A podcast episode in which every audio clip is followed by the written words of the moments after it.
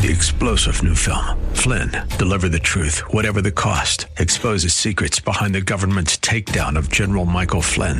Flynn knew what the intel world had been up to. He ordered the first audit of the use of contractors. This set off alarm bells. He told the truth. He was the most dangerous person for Donald Trump to hire. They had to get rid of Flynn. Flynn, deliver the truth, whatever the cost. Available now. Watch it today. Go to salemnow.com. Salemnow.com. The Bruce Hooley Show podcast is brought to you by HemisphereCoffeeRoasters.com. Creating jobs and restoring dignity one cup at a time. Good coffee doing good. Learn more at HemisphereCoffeeRoasters.com.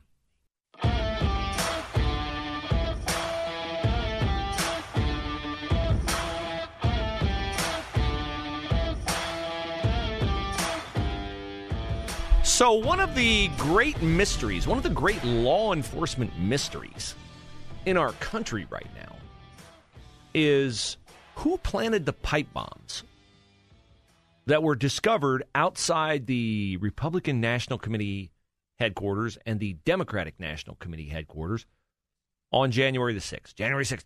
You might remember that day. Big insurrection, Washington, D.C.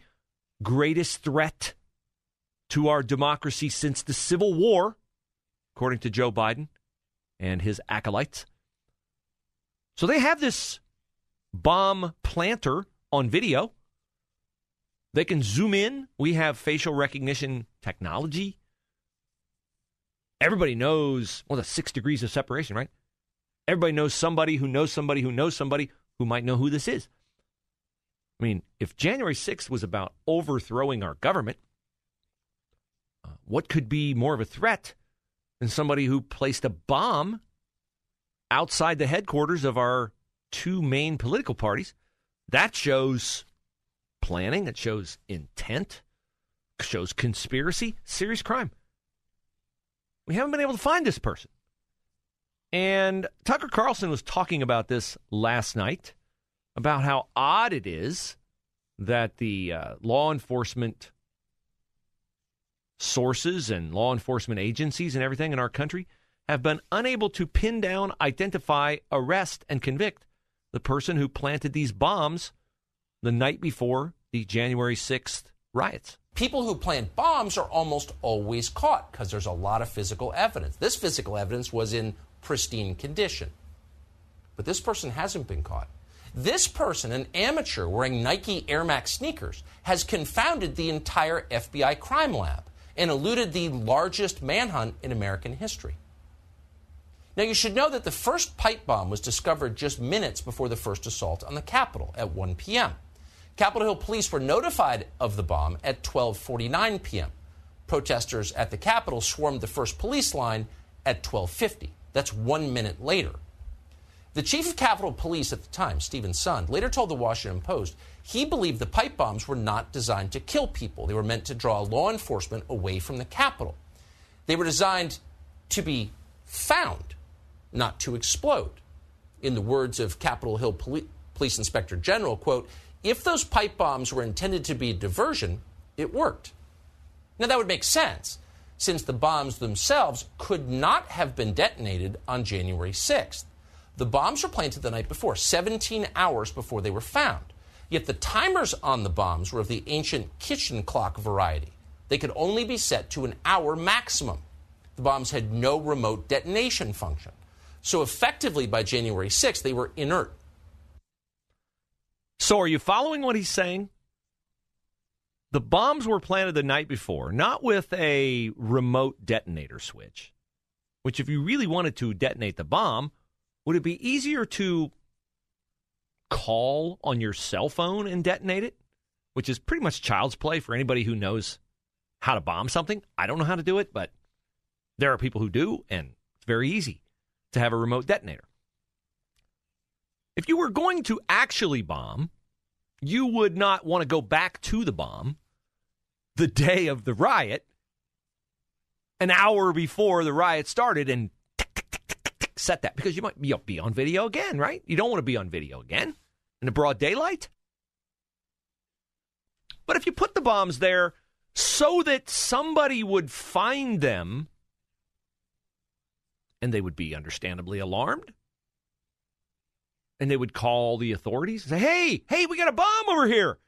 Well, that would attract quite a bit of law enforcement attention, would it not? It sure would. You don't want a bomb to go off. So it's pretty plausible that those bombs were placed there just to attract attention. And aren't we fortunate? Aren't we fortunate?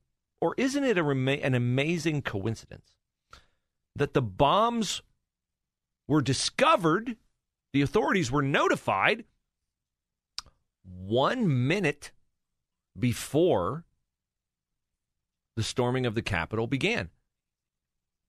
I said, well, that's really not fortunate, Bruce, because that probably helped people storm into the Capitol. And you're right, it probably did. It probably occupied some attention. So, you know, the person who notified the authorities about the bombs kind of seems a little suspicious, don't they? Like like maybe they're not really a good Samaritan. Maybe they were in on it.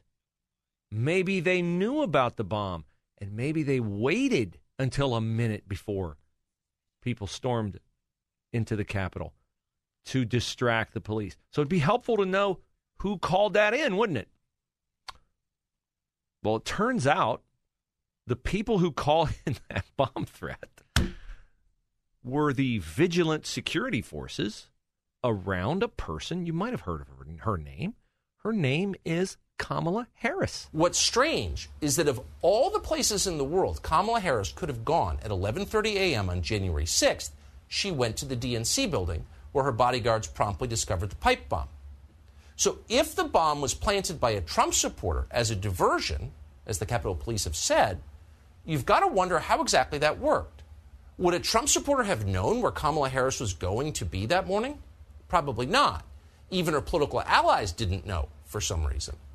Yet it's fair to assume that if Kamala Harris hadn't gone to the DNC when she went, the pipe bomb wouldn't have been discovered just minutes before the insurrectionist breach of the Capitol. In other words, if Kamala Harris hadn't been there, the bomb couldn't have been the diversion that the Capitol Police Department said it was. Are you following along? See, Kamala goes to the headquarters and oh, her people find the bomb. And they, of course, call in the bomb. But what we've been led to believe all along is that a Trump supporter, uh, you know, insurrectionist, planted the bomb. Well, if that's true, how did the insurrectionist know Kamala would be there? Maybe he didn't know. Maybe it's just uh, maybe it's just dumb luck. Uh, Tucker's final thoughts on the matter. It's all pretty mysterious, actually. And maybe weirdest of all is that the FBI has only released three minutes of the video showing the person who planted the bomb. Why not release more tape? Why doesn't the FBI release all of the video that it has so the public can help identify this person if you really want to catch this person?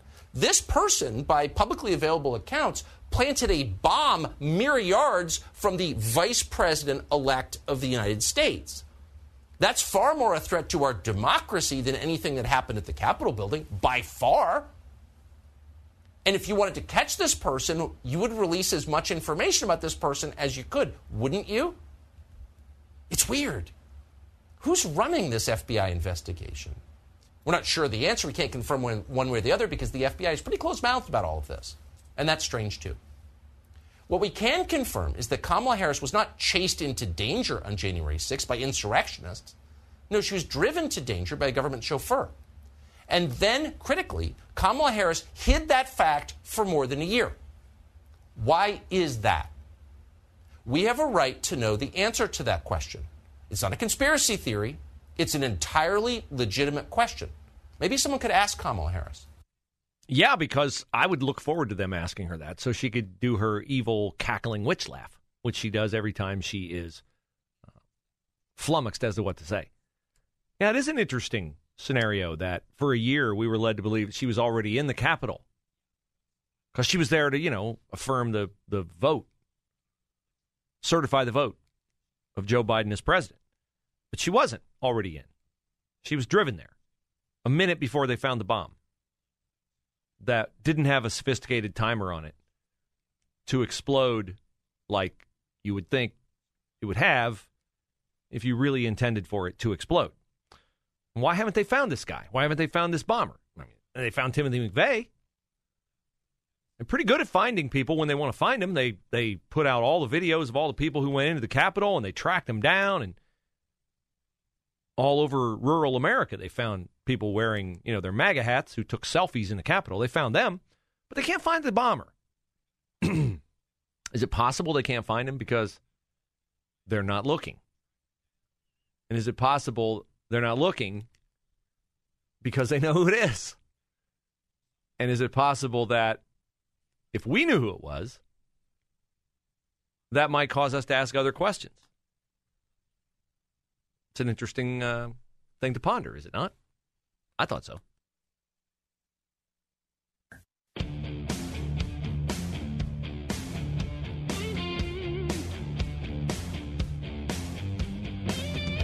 So we have in the city of Columbus uh, two former law enforcement officers who are going to face criminal prosecution for their role in the death of citizens who they were interacting with, and gunfire was exchanged.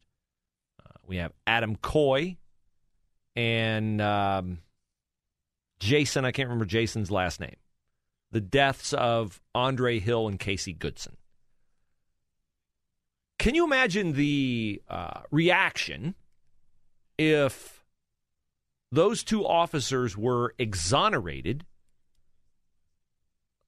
in advance of trial by the police agencies which they belong to, and then you found out that neither officer was ever interviewed? by internal affairs, or by any investigators at all. They, they wanted to interview them, and the officer said, No, not going to talk to you. And then the police agency said, Looks like a good shoot to us. How do you think that would go over with the Police Oversight Review Board? How do you think that'd go over with Handy Andy Ginther, our mayor? I don't think that would go over well. And I would understand that. I would myself speak out against that. That would look like a whitewash. That would look like a joke of an investigation. Well, did you know that the uh, heroic U.S. Capitol Police officer Michael Byrd, exonerated in the shooting death of Ashli Babbitt at the Capitol on January the 6th? Uh, did you know that, contrary to what Officer Byrd told Lester Holt, on NBC, uh, Officer Byrd did not submit to any inquiry by Capitol Police, the FBI, or the Department of Justice. Uh, this little factoid comes to us from Real Clear Investigations. Investigators cleared Byrd of wrongdoing in the shooting of Ashli Babbitt without actually interviewing him about the shooting or threatening him with punishment if he did not cooperate with their criminal investigation. This comes from the attorney for the Ashli Babbitt family. His name is Terry Roberts. He said to Real Clear Investigations Officer Byrd did not provide any statement to investigators, and they didn't push him to make a statement. It's astonishing how skimpy his investigation file is. Now, at least they did want to talk to him. But a January 2021 internal affairs report from U.S. Capitol Police notes that Byrd, quote, declined to provide a statement. Uh, asked if Byrd cooperated with internal affairs agents or FBI agents, the answer is Metropolitan Police Department did not formally interview Lieutenant Byrd. He did not give a statement while under U.S. Attorney's Office investigation. How is this possible? Well, it's possible because you didn't know it. And it's also possible mostly because real clear investigations does not have the reach, does not have the influence, does not have the cachet of CBS, ABC, NBC. Now, let's imagine an alternate reality, shall we? Let's imagine a Antifa or Black Lives Matter protest. where a black female veteran of the U.S. military is shot through a door by a white officer. Lieutenant Byrd is black, by the way. Ashli Babbitt is white. I don't think that had anything to do with it that day, but just for the purposes of comparison, that if a white officer shot a black female military veteran and then that white officer was exonerated after refusing to give a statement or refusing to be interviewed, how do you think that would play? I don't think it would. And you know it wouldn't. So, why do I talk about these things? I was pondering this at dinner the other night with uh, four very close friends. And I asked them a question, and I'll ask you the same question. I said, Do I sound like just a whiner and an incessant talker when I'm on the air addressing these things that I address on the show on a daily basis? Because sometimes I just feel like I'm barking into the ether. You're always welcome to call the show. I don't take very many calls on the show. I don't solicit calls on the show because I figure if you want to call, you can. If you want to email, you will. But I was reading today in Proverbs 10, because it's the 10th of the month. And there's a phrase in Proverbs 10 that's repeated in verse 8 and verse 10. And the phrase is this A chattering fool comes to ruin. A chattering fool comes to ruin. I don't want to be a chattering fool. But I think things like this whitewash U.S. Capitol Police investigation, like we've been talking about with Hilliard schools and Dublin schools, these things to me matter a lot. And so when I talk about them and I emphasize them on a day to day basis, I hope you don't think I'm a chattering fool. One of the other verses uh, in Proverbs says, Wise men store up knowledge, but the mouth of a fool invites ruin. The only thing I'm trying to ruin is the left. The only thing I'm trying to ruin are people who are trying to take our kids away from us or indoctrinate our kids. So I try to use my show prep time and my away from show prep time to store up knowledge because if I don't, I'm afraid that it will invite ruin of people I care about, ruin of myself, or ruin of causes and things that I care about in our country. You don't have to share my faith to share the same love that I have for our country we can be allies. You don't have to believe what I believe about God and about his sovereignty and his authority in my life. I would love for you to, but I think we can unite around a shared belief that America is the greatest country in the world. While at dinner the other night, a friend of mine said something to me that his 12 year old son repeated. He said his son wants to, he's 12, wants to grow up and serve in the military. And he asked his son why. And he said, Because, Dad, America is the greatest country that's ever been and I'm pretty strong and big for my age, and people like me should protect people who are weaker. That's a parent who's done it right. That's what we should all strive to do. So let's focus on that as we go forward.